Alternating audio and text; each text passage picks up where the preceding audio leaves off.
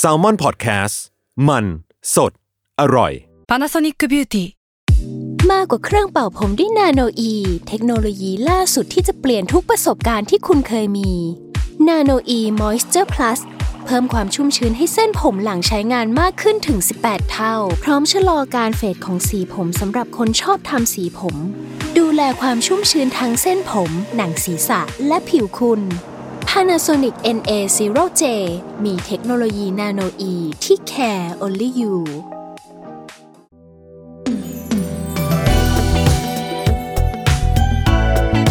ลองเล่นดู ถ้าไม่เล่นแอนดูจะรู้ได้ยังไง กับผมท็อฟฟี่ แบรดชอว์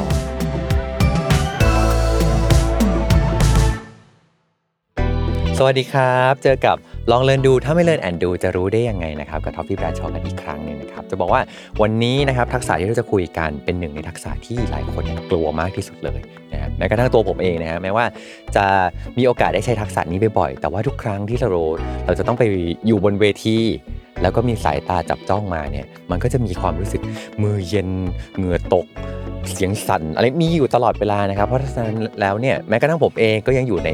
จุดที่จะต้องเรียนรู้เรื่องนี้มากขึ้นเหมือนกัน นั่นก็คือทักษะการพูดในที่สาธารณะครับผมจะบอกว่าแม้ว่าจะเป็นทักษะที่หลายคนกลัวแม้กระทั่งตัวผมเองก็กลัวนะฮะแต่ว่าเป็นทักษะที่มีความจำเป็นมากๆ แล้วก็เราสามารถฝึกฝนเรียนรู้กันได้นะครับสำคัญยังไงฝึกฝนยังไง แล้วก็จะจัดการความกลัวได้ยังไงบ้างนะครับ วันนี้เรามีแขกรับเชิญครับผมนั่นก็คือ อาจารย์เมย์ครับผม ดร ชนกพรพัวพัฒนกุลนะครับ เป็นผู้อำนวยการศูนย์ส่งเสริมการเรียนรู้แบบบูรณาการชีวิต มหาวิทยาลัยมหิดลครับผม สวัสดีครับอาจารย์เมย์ครับสวัสดีค่ะ ผมพูดถูกไหมครับว่ามันเป็นความเออเป็นทักษะที่มีคนกลัวมากที่สุดเหมือนกัน เป็นทักษะที่มีคนกลัวมากที่สุดในโลกอย่างหนึ่งอ๋ออ ครับผมอืมแสดงว่าเราไม่ได้อยู่คนเดียวนะ เรากลัวเรากลัวเราเราเราเป็นหนึ่งในนั้นแน่นอนเราเขาบอกว่าลัหมืนน75เปอร์เซ็นต์อ๋อคน75เปอร์เซ็นที่มีอาการที่เขาเรียกว่า glossophobia ก็คือกลัวการพูดในที่ชุมนุมชนอ๋อทำไมมันถึงน่ากลัวครับส่วนหนึ่งเพราะว่าเราจินตนาการเนาะการพูดในที่ชุมนุมชนเนี่ยค่ะโดยมากเราจะกลัว เพราะว่าเราจะจินจินตนาการถึงตอนจบที่ไม่ปรไม่พึงปรารถนา อย่างเช่นเราจะขึ้นไปแล้วเราจะกลัวว่าเราจะลืมบท แต่เรายังไม่ลืมนะเออ คือคิดว่าขึ้นไปเดี๋ยวจะลืมอะกลัวละ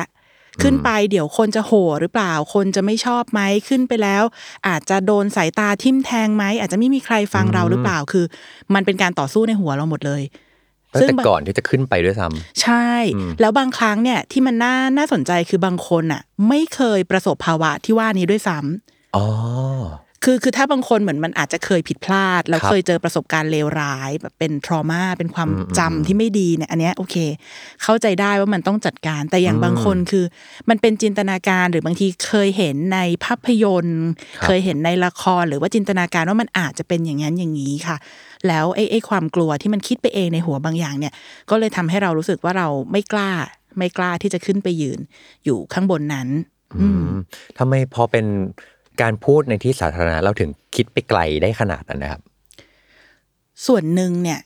เราถูกทำให้เชื่อว่าการพูดในที่สาธารณะมันเป็นเรื่องใหญ่อ่ามันเป็นเรื่องของวีรบุรุษ เรื่องของคนสำคัญนะ เพราะว่าเวลาตั้งแต่เด็กเลยอะค่ะ เราจะรู้สึกว่าเวลาที่เราพูดถึง Public Speaking เราก็จะนึกถึงภาพอันในอดีต สมัยกรีกก็เป็นนักรบ จะต้องแบบสปาร์ตันเราจะต้องแบบออกออกไปรบปลุกใจอะไรอย่างเงี้ยกองไหมทหารจะต้องแบบตามฉันออกไปรบเออใช่ไหมคะแล้วก็จะมาเป็นยุคของเผยแผ่ศาสนา ยุคของทนายยุคของนักวิชาการยุคของนักการเมือง นักการเมืองนี่คือเราจะรู้จักเยอะมากว่าโอ้คนนี้เป็นนักพูดระดับโลก ในช่วงที่เขาทำสงครามกันเขาปลุกระดมคนยังไง แล้วหลังจากนั้นเนี่ยเราก็เข้าสู่ยุคของ TED Talk อ่าครับเราก็จะรู้สึกว่าโอ้ยคนที่เขาจะต้องขึ้นไปพูดอะไรต่อหน้าใครสักคนเนี่ยมันต้องเป็น somebody อ๋อต้องเป็นคนสำคัญต้องเป็นคนเก่ง แล้วมันน่าจะยากอะมันดูครับไกลตัวจากเรามากเลยเออบางคนก็เลยรู้สึกว่า อันเนี้ย พอเราจะต้องไปยืนอยู่ในบทบาทนั้น บางคนก็จะเกิดความกลัว ยังไม่นับว่าความกลัวอาจจะเกิดจากจินตนาการเกี่ยวกับผู้ชมนะคะ อย่างครับเช่นว่าบางทีเนี่ยขึ้นไปพูด แล้วก็เรารู้ว่าคนฟังกลุ่มนี้อาจจะไม่ใช่คนที่รักเราเท่าไหร่ อ่าบางทีเขาก็หาเอาใส่เราอย่างนี้ ไม่ใช่หาหาวด้วยหาวด้วยเออเออเออหาวหรือว่าบางคนก็อาจจะแบบมองด้วยสายตาทิมแทงเนาะมีมี มีปัญหากันอยู่ก่อนแล้ว แล้วเหมือนเราขึ้นไปยืนอยู่ในสปอตไลท์เนี่ยสายครับตาทุกคนก็พุ่งมาที่เราอืมเราก็จะรู้สึกแบบอุ้ยเกลียดฉันหรือเปล่า แต่จริงๆเขาไม่หรอกเขาอาจจะแค่ตาแข็ง อาจจะแค่เป็นคนตาแข็งเฉยๆหรือเขาอาจจะเพิ่งไปเติมมาเยอะไปหน่อยแล้วหน้าเขาขยับไม่ได้อ๋อหน้าเขาก็หน้าเขาก็จะแข็งเขาอาจจะไม่ได้อะไรกับเรามากเอออันนี้ยังดีครับถ้าเกิดตอนบางทีผมมาเคยไปพูด แล้วก็คนฟังก็คือใส่หน้ากากหมดเลยอ่าเออแล้วก็จะเห็นแต่ตาเขาแล้วเราก็จะแบบ อันนี้เขาเขายังอยู่กับเราบ้านะ อันนี้จริง อันนี้จริงเออหรือว่าเวลาถ้าเกิดอันเนี้ยอันนี้ถ้าเกิดยังแบบเป็น face to face ก็ยังแบบหนึ่งฮะ แต่ว่าถ้าเกิดเป็นแบบออนไลน์ MST อย่างเงี้ยตอนช่วงโควิดมากๆอย่างเงี้ยครับก็แบบเวลาพูดไปก็แบบเอะเขาเขายังอยู่กับเราหรือว่าแล้วเขาปิดกล้องแล้วเขาก็ออกไปซักผ้าหรือเปล่านะคือแบบมันก็ต้องต่อสู้กับความคิดในหัวเหล่านี้เต็มไปหมดด้วยเหมือนกัน ช่วงโควิดนี่ปรับ mindset ในการพูดไปเยอะมากเลยค่ะ ครับ คือจะลดความคาดหวังเกี่ยวกับปฏิกิริยาโต้ตอบของผู้ฟังอ่าคแต่รับว่าไปเพิ่มช่องทางปฏิสัมพันธ์รูปแบบอื่น ๆ แทน เพราะว่าเรารู้สึกว่าคนฟังก็ไม่ได้พร้อมจะอยู่กับเราตลอดเวลาขนาดอ๋อนั้นจริงจริงๆเพราะวันนี้คือแบบบังคับให้อยู่กับหน้าจออยู่อย่างเดียว นั่งอยู่นิ่ง ๆ อย่างเงี้ย มันก็มันก็มีความยากเหมือนกันเนาะอืมใช่ครับใช่ค่ะ อืมครับผม ทีนี้พอเราบอกว่ามันมีความยากอะไรอย่างเงี้ยเราก็ก็เลยสงสัยว่า แล้วความยากความกลัวความอะไรต่างๆ เนี่ยนะมันเคยเกิดขึ้นกับอาจารย์ไหมครับ เคย เอออาจารย์เริ่มต้นชีวิตของการเป็นผู้เชี่ยวชาญด้านการพูดเนี่ยมันมาอย่างไงฮะ จริง ๆ แม้กระทั่งทุกวันนี้ค่ะครับเวลาที่จะขึ้นไปพูดเนี่ย ก็ยังมีตะกอนของความตื่นเต้นที่มันถูกตีให้มันฟุ้งๆขึ้นมาอยู่อยู่บ่อย ๆ แล้วโอเคแต่ผมไม่ใช่คนเดียวแล้วล่ะแล้วแต่โอกาสแล้วแต่โอกาสแล้วแต่ความพร้อมมากพร้อมน้อย อย่างถ้าเป็นเรื่องที่เราอาจจะพูดมาแล้วเกินร้อยรอบครับอันเนี้ยโอเค มันไม่ค่อยตื่นเต้น รู้สึกว่าอะไรมาเราก็รับมือได้ครับแต่ถ้าสมมติว่าพูดเป็นครั้งแรก หรือว่าเป็นเรื่องใหม่ หรือไปพูดในที่ใหม่ ในโอกาสที่ชาไทยขึ้นอย่างเงี้ยค่ะ ก็ก็ยังมีความตื่นเต้นอยู่ แต่ถามว่าตอนแรกครั้งแรกเลยที่พูดตัวเมย์เองอะเป็นสายประกวดพูด อาจครับอาจจะมาคนละเวกับ Public Speaking สำหรับน้องๆ หรือว่าคนทำงานหลาย ๆ คน คือพอเป็นสายประกวดพูดเนี่ยโชคดีอย่างหนึ่งคือ เริ่มประกวดตั้งแต่ยังไม่ค่อยรู้เรื่องรู้ราวอะไรตั้งแต่อนุบาล อนุบาลเหรอครับ อนุบาลคือโอ้ครูโหครูคงรู้สึกว่าเด็กคนนี้คือพูดมาก ก็จับไปขึ้นเวทีไปประกวดอแล้วนุบาลประกวดอะไรฮะคือเขาจะให้เล่านิวันแม่เขาก็จะครับให้เล่านิทาน แล้วก็เหมือนกับให้พูดว่าเรื่องเนี้ยสอนให้ฉันรู้อะไรบ้างเกี่ยวกับความรักของแม่อ๋อโอ้ดูเป็นพร้อมจะเป็นนางงามมากซ้อมไว้ก่อนซ้อมไว้ก่อน แล้วก็ไม่เคยได้ใช้ แต่แต่ใช่ใช่ตอนเด็ก ๆ คือเราไม่ตื่นเต้นครับ ตอนนั้นเรายังไม่ค่อยรู้สึกว่าโลกมันจะใจร้ายกับเราเท่าไหร่ ใช่ไหมคะ คือเออคือตอนซึ่งแปลกเด็กซึ่งๆแปลใช่กไหมเนอะใช่ไหมตอนเด็กให้ไป เต้นบนเวทีอะไรอย่างเงี้ย มันมันแบบมันไม่ได้น่ากลัว เออ แต่พอโตขึ้นมา ซึ่งเราอาจจะทำอะไรที่มันดูพอเพอร์มากกว่ามากกว่าตอนเต้นเต้นบนเวทีแบบตอนเด็ก ๆ ก็ได้นะใช่แต่ว่ามันดูแบบทำไมมันน่ากลัวขึ้นจังเลย เหมือนเราผ่านประสบการณ์ของการถูกตัดสินาหรือถูกถูกต้องใช้คำว่าถูกบ่อยๆเหมือนกันนะอืมอืมถูกตัดสินหรือว่าถูกคนบอกว่าแบบอันนี้มันยังไม่ดีพออมพอพอเราได้รับเหมือนคำตัดสิน หรือการบอกว่าเราไม่ดีพอหลาย ๆ ครั้งอะค่ะ บางคนก็จะ เริ่มรู้สึกตั้งคำถามกับตัวเอง สงสัยในความสามารถของตัวเองละว่า ฉันจะทำได้หรือเปล่า หรือหรือว่ามันอาจจะยังไม่ดีไหม อันนึงอาจจะเป็นเป็นด้วยวิธีการสอนพูดในบ้านเรานะอ๋อเป็นไงครับ คือคือเมย์สังเกตว่าการสอนพูดเนี่ยคือการสอนหลักการพูดอืมพอสอนเสร็จแล้วก็ให้หัวข้อไปฝึกพูด ไม่รู้ไม่รู้แต่ละที่เป็นเหมือนกันไหมนะคะ พอให้หัวข้อไปฝึกพูดปุ๊บอาทิตย์ถัดไปสอบ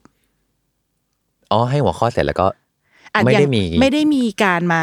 ฝึกและฝึกซ้ำแล้วซ้ำเล่าแล้วช่วยกันแก้ไข โดยมากก็คืออาจจะให้หัวข้อไป ครั้งต่อไปมาอย่างมากสุดก็ให้ฝึกครั้งหนึ่งอะ แล้วก็จะเป็นการสอบอืมแล้ววิธีการคอมเมนต์นะคะคืออันนี้เป็นสิ่งที่สังเกตจากตอนที่สอนคือเววิธีการคอมเมนต์เนี่ยมันจะเป็นวิธีคอมเมนต์แบบไม่ค่อยสร้าง growth mindset เท่าไหร่ คือเขาจะถามว่า เนี่ย อันเนี้ยคุณมีจุดอ่อนอะไร คุณมีข้อเสียอะไร ซึ่งพอได้ยินคำว่าจุดอ่อนได้ยินคำว่าข้อเสียเนี่ย คนจะรู้สึกว่าโอเค เนี่ย ฉันเกิดมาพร้อมสิ่งนี้ แล้วฉันจะตายไปพร้อมสิ่งนี้ อย่างเช่นบอกว่าเธอพูดรอเรือไม่ชัด ก็แบบเอ้ยพูดรอเรือไม่ชัด นี่คือแก้ไม่ได้ใช่ไหม แต่จริงๆมันแก้ได้ ทุกอาการของการพูดในที่ชุมนุมชนเนี่ย แก้ได้หมดเลยอ๋อเสียงสั่น เอ่ยพูดเร็วไปพูดเสียงเหิน พูดแล้วก็ด้ย เสียงสวัสดีค่ะเสียงแล้วเหินไปอย่างเงี้ยแก้ได้หมดคือทุกอย่างแก้ได้หมดครับเพียงแต่ว่าพอพอเราได้รับวิธี feedback อะค่ะ คือวิธี feedback บอกว่าเรามีข้อเสียอะไร ไม่บอกว่าเราต้องแก้ยังไงอืมแล้วก็เราก็จะจำไปแบบนั้นว่า เออ เราเป็นคนพูดไม่เก่งอ๋อแล้วพอพอเราจำมันเราอืมแปะป้ายไปแล้วด้วยส่วนหนึ่งถูกไหมฮะใช่ใช่เราจำพอเราจำว่าเราพูดไม่เก่งปุ๊บครั้งต่อไปพอเขาถามว่าไหนใครอาสาจะพูดบ้างก็ เราก็คิดว่าเราคงไม่เก่งพอแล้วแหละ อ๋อ เหมือนมันมีความคาดหวังบางอย่างเกิดขึ้นเหมือนกันเนาะอาจารย์หมายความว่า คือมันมีทั้งความคาดหวังที่เมื่อเราออกไปพูดแล้วเอาเอาเอาแค่ดีลกับจิตใจของเราเองอะไอตอนเรายังไม่ไปพูดอะมันก็แบบหนึ่งใช่แต่พอไปยืนอยู่ข้างหน้าแล้วอะมันไม่มีใครรู้เท่าเราเลยว่า ข้างในเราเนี่ยกำลังต่อสู้ มวนท้องอะไรขนาดไหนเหงื่อตกขนาดไหนไอ้ที่ที่เราซ้อมมาดีแล้วอะไปอยู่ข้างหน้าหน้าห้องเรียนหรือว่าบนเวทีปุ๊บมัน drop ลง เออแต่ว่าเวลาที่คนตัดสินเราอะเขาตัดสินเราจากตรงนั้นพอเป็นอย่างนั้นปุ๊บมันก็เลยเหมือนกับว่า ความน่ากลัวมันก็เลยเกิดขึ้น กับอีกแบบหนึ่งก็คือว่า ตอนที่เราไม่ได้อยู่บนเวทีอะแล้วเราเป็นคนดูเราก็แอบตัดสินเขาปะนิดหนึ่งเออนิดหงแล้วมันก็เลยเหมือนแบบครั้งหนึ่งฉันเคยตัดสินคน ว่าแบบแต่ฉันแบบเขาพูดอะไรนะอะไรต่าง ๆนานาแล้วพอเป็นอย่างนั้นปุ๊บวันหนึ่งที่เราต้องออกไป เราก็รู้ว่า มันจะเกิดการตัดสินแบบนั้นได้เหมือนกัน ฉันจะโดนแบบเดียวกันเออกับที่เราก็เลยฉันทำกับคนอื่นหรือเปล่านะ เออ ฉันเคยแปะป้ายคนอื่น แล้วในขณะเดียวกันฉันก็เคยแปะป้ายตัวเอง วิธีการให้ให้ feedback กับการครับพูดนะคะอืมเป็นเรื่องสำคัญมากให้ feedback กับตัวเองนี่แหละอืมอืมมคือถ้าเวลาที่เราพูดบางคนเดี๋ยวนี้อัดคลิปเนาะง่ายครับอัดคลิปแล้วกลับมาดูตัวเองเนี่ย บางคนก็จะโฟกัสว่า เฮ้ย ฉันพูดไม่ดีเลย ฉันมีคำติดปากเยอะจังเลย ฉันอาจจะเสียงสูงไปเสียงต่ำไป พูดเร็วไปลิ้นพันกัน พูดไม่รู้เรื่องเลย คือคือจะมองหาแต่ข้อเสียตัวเองมอืมอืมตอนจริง ๆ หลังจากสอนการพูดมาประมาณ20ปี ครับ ก็ก็ค้นพบวิธีหนึ่งว่าเราเปลี่ยนวิธีตั้งคำถามอืมคือพอพูดเสร็จปุ๊บเนี่ย วิธีหนึ่งก็คือให้เด็กถามตัวเอง ให้คนเรียนถามตัวเองว่า ครั้งหน้า ที่พูดเนี่ยจะทำอะไรเหมือนเดิม แล้วจะทำอะไรต่างไปจากเดิมอ๋อเพราะฉะนั้นเนี่ยหนึ่งก็คือเขาจะรู้ว่ามันมันจะมีครั้งหน้าเสมอ โอเคพอเป็นอย่างนี้ปุ๊บถ้าเกิดพลาดหรือ หรือถ้าถ้ามีข้อผิดพลาดตรงไหนหรือ อันเนี้ยครั้งนี้มันอืมมันอะไรมันยังไม่ใช่เวอร์ชันที่ดีของเรา มันก็ยังมีครั้งหน้าที่เรา มันยังมีครั้งหน้า แล้วก็พอถามว่ามีอะไรที่จะทำเหมือนเดิมเขาก็จะเอ๊ะ อันนี้เขาทำดีแล้วเขาจะทำเหมือนเดิม แล้วอะไรที่จะทำต่างออกไป ก็แปลว่าคุณมีทางเลือกแล้วคุณแก้ตัวได้ใหม่เสมอ ครับ อืมทีนี้เวลาถ้าสมมติว่าเป็นประเมินตัวเองอะค่ะ ก็จะตั้งคำถามแบบนี้ แต่ว่าถ้าเวลาที่อาจจะเรียนเป็นกลุ่มๆกับเพื่อน ก็จะให้เพื่อนบอกว่าครั้งเนี้ยอะไรคือสิ่งที่ดีที่ได้เรียนรู้จากคนนี้อืม แล้วส่วนที่บอกว่าครั้งหน้าจะทำอะไรต่างไปจากเดิมเนี่ย ให้เจ้าตัวเป็นคนประเมินตัวเอง มันก็จะช่วยเติมความรู้สึกบวกกับตัวเองเนาะว่าจริงๆเฮ้ยในในสามนาทีที่ฉันพูดจบไปเนี่ยมันก็ไม่ได้มีแต่เรื่องแย่อืมๆมันก็จะมีอันเนี้ยที่เออเราไม่เคยเห็นด้านดีนี้ของตัวเองมาก่อนแต่เพื่อนชอบมาก เพื่อนอาจจะชอบวิธีการที่เราคลิกสไลด์ แล้วอ๋อระหว่างสไลด์หนึ่งกับสไลด์สองมีการพูดเชื่อมอ๋อ ซึ่งสิ่งนี้โอเคไม่อยู่ในเกณฑ์การให้คะแนนของอาจารย์ แต่เพื่อนชอบมากอืมเฮ้ยอันนี้ก็ดีนะ งั้นเดี๋ยวครั้งต่อไปจะทำเหมือนเดิม พอทำแบบนี้ลองทำซ้ำๆกันมาหลาย ๆ ปีนะคะ ก็พบว่าคนเรียนก็แฮปปี้กับกับห้องเรียนมากขึ้น แล้วเขาก็จะได้พูดอย่างเงี้ย แต่บอกเขาว่าเราจะไม่ได้เปลี่ยนหัวข้อทุกอาทิตย์นะ เราจะช่วยกันพัฒนา เพื่อนจะไม่ใช่ศัตรู ไม่ใช่แบบกรรมการอีกหนึ่งคนที่จะมาจัดคุณอ่าแต่ว่าเพื่อนคือจะเป็นคนที่ช่วยพัฒนาเป็นให้วิธีคิดนี้ดีมากเลยนะครับ อืมเพราะว่าเวลาเราเรียนทักษะที่ดูน่ากลัวที่สุดแล้วเนี่ยเออแต่วิธีการในการเติบโตไปด้วยกันหรือพัฒนาไปด้วยกันอะ มันเป็นมันเป็นการฟีดแบ็กแบบที่ได้เห็นทั้งข้อดีของเรา ซึ่งบางทีเราอาจจะไม่รู้ แล้วก็ชี้ให้เห็นข้อที่เราอยากเขาอยากจะเอาใจช่วยเราให้เราแบบพัฒนาเรื่องนี้นะถ้าทำเรื่องนี้นะมันจะดีมากเลย แล้วทำแบบเนี้ยมันเหมือนกับว่า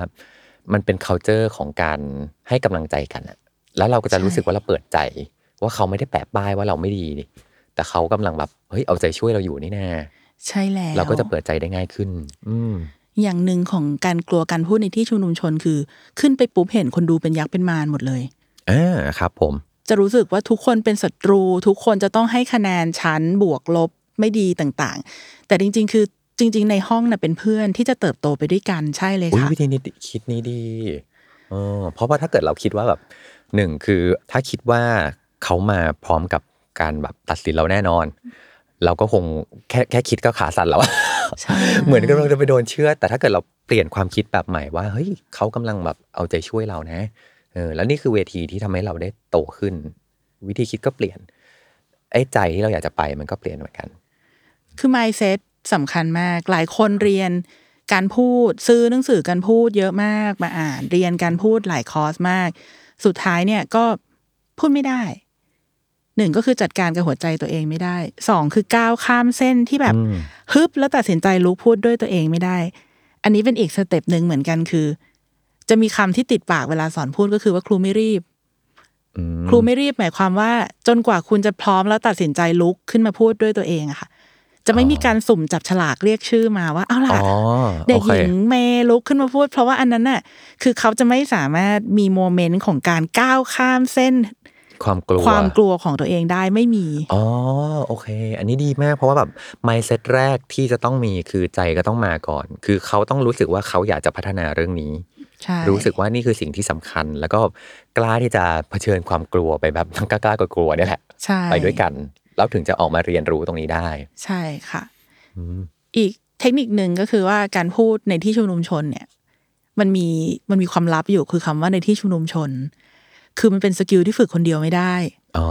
โอเค เดี๋ยวนี้มันถึงมันจะมี VR เนาะเดี๋ยวนี้มันจะมีเหมือนกันคือให้ฝึกใส่แว่น แล้วก็มีผู้ชมจำลองมาตบมือทำท่าต่างๆ มีมีเดี๋ยวนี้มีคนทำเหมือนกันครับแต่สุดท้ายแล้วคือได้ฝึกกับคนจริง ๆ มันดีอะค่ะจริงแต่ทีเนี้ยถ้ามันไปอยู่แบบเหมือนโยนคนลงไปในน้ำลึกเลย โดยที่ไม่เคยฝึกว่ายน้ำตื้นมาก่อน ไม่เคยแบบเกาะโฟมเตะเท้ามาก่อนอะมันจมอะ มันจมแล้วก็จะกลายเป็นความแบบเหมือนเป็นตราบาปเป็นความทรงกลัวปเลยจำไม่ดีไม่ดีใช่ เพราะฉะนั้นอ๋อถ้าสมมุติว่าทำได้ก็คือว่าอาจจะหาบัดดี้หรือว่าหาทีมที่เรื่องเดียวกันที่จะขึ้นไปพูดบนเวทีอะค่ะ อันนี้เคล็ดลับเลยนะ คือบางคนอะจะแบบเตรียมสไลด์เสร็จเท่ากับเตรียมพูดเสร็จ ซึ่งไม่จริงอ๋อคนละเรื่องกันเตรียมสไลด์เสร็จก็เตรียมสไลด์เสร็จครับมันจะไม่ใช่การซ้อมจนกว่าคุณจะพูดมันออกมาเสียงดังอืมๆพูดออกมาจริงๆ แล้วก็พูดให้ใครสักคนฟังอืมพูดให้ตัวเองฟังก่อน แล้วก็พูดให้เพื่อนสักคนฟัง แล้วค่อยๆ เป็นเพื่อนสามคนสี่คนให้เพื่อนถาม พูดจนกระทั่งมันมันเหมือนเล่าเรื่องการไปกินข้าว เล่าเรื่องการไปเป็นแฮเรื่องงปกติเอาท์ใช่ค่ะ เป็นเรื่องธรรมชาติ ทีเนี้ยพอมันเป็น Public Speaking คือมันมีใครสักคนฟังเราอยู่จริง ๆ แต่ว่าเป็นผู้ชมจัดตั้งแหละ คือช่วงแรก ๆ เป็นผู้ชมที่เราเราคุยกันว่า อันเนี้ยคือเป็นเป็นเอ่อ คอมฟอร์ทโซนของกันและกัน ครับ หมายความว่าเวลาฟังเวลาที่เราพูดอะเพื่อนฟังนะ แล้วก็ให้กำลังใจกัน ไม่ได้หลอกกันไม่ได้สปอยกัน แต่ว่าอย่างน้อยให้กำลังใจกัน แล้วก็แนะนำกันแบบ constructive feedback คือบอกว่าอืมที่มันไม่ดีอะมันมีอะไรที่จะต้องปรับปรุงแก้ไขอย่างไรบ้าง ไม่ใช่แค่ชอบไม่ชอบหรือแบบฉันว่ายังดีได้อีก อะไรอะไรดีอะไรได้ดีอีกอ๋อบอกอีกนิดนึงอ่าโอเค การมีทีมอะค่ะ การฝึกพูดในที่ชุมชนสำคัญมากคือมีทีม ที่ดี อันนี้จริงมากครับ อันนี้ผมได้กับตัวเลยนะ เพราะว่าเคยเคยต้องขึ้นเวทีพูดเวทีใหญ่อะไรอย่างเงี้ยเออผมก็จะมีเพื่อนที่เราฝึกมาด้วยกันเนี่ยแหละแล้วถึงเวลาที่พูดจริงอะ เพื่อนจะไปนั่งอยู่ตรงหน้าเวทีเออแล้วเหมือนกับทุกครั้งที่ผมมองไปอะเออเพื่อนคนเนี้ยเขาก็จะส่งแบบ ส่งกำลังมาอะไรเงี้ยเออ แล้วก็แบบอืมเออ มันดีมันใช่มันแน่เว้ยอะไรเงี้ยอ่าแล้วเราก็จะรู้สึกแบบเฮ้ย ใจมันก็มาด้วย เออ ที่ตอนหลังเวลาผมแบบต้องต้องไปเออเหมือนไปไปโค้ชผู้บริหารหรืออะไรอย่างเงี้ยขึ้นไปผมก็จะใช้วิธีเดียวกัน เพราะเราจะรู้ว่าอยู่บนเวทีมันเดียวดายแค่ไหนหรืออะไรเงี้ยเราก็จะแบบเฮ้ยจริง ๆ แล้วการพี่อาจารย์พูดถูกเลยครับว่าการพูดในที่สาธารณะเนี่ยมันไม่ใช่คนเดียวไม่ใช่ตัวถูกถีบไปคนเดียวแต่มันคือเป็นการทำงานเป็นทีมมีทีมก็คือ ไม่ว่าทีมนั้นจะเป็นทีมแบบ ทีมจัดตั้งก็คือทีมเดียวกับเราเนี่ยแหละ หรือว่าทีมแบบที่เป็นคนฟังคนดูที่เรามีความรู้สึกว่าเขาก็เป็นทีมเดียวกับเรานี่นาเหมือนกัน ใช่ใช่จริง ๆ ผู้ฟังเขาก็ไม่ได้คาดหวังกับเราขนาดนั้น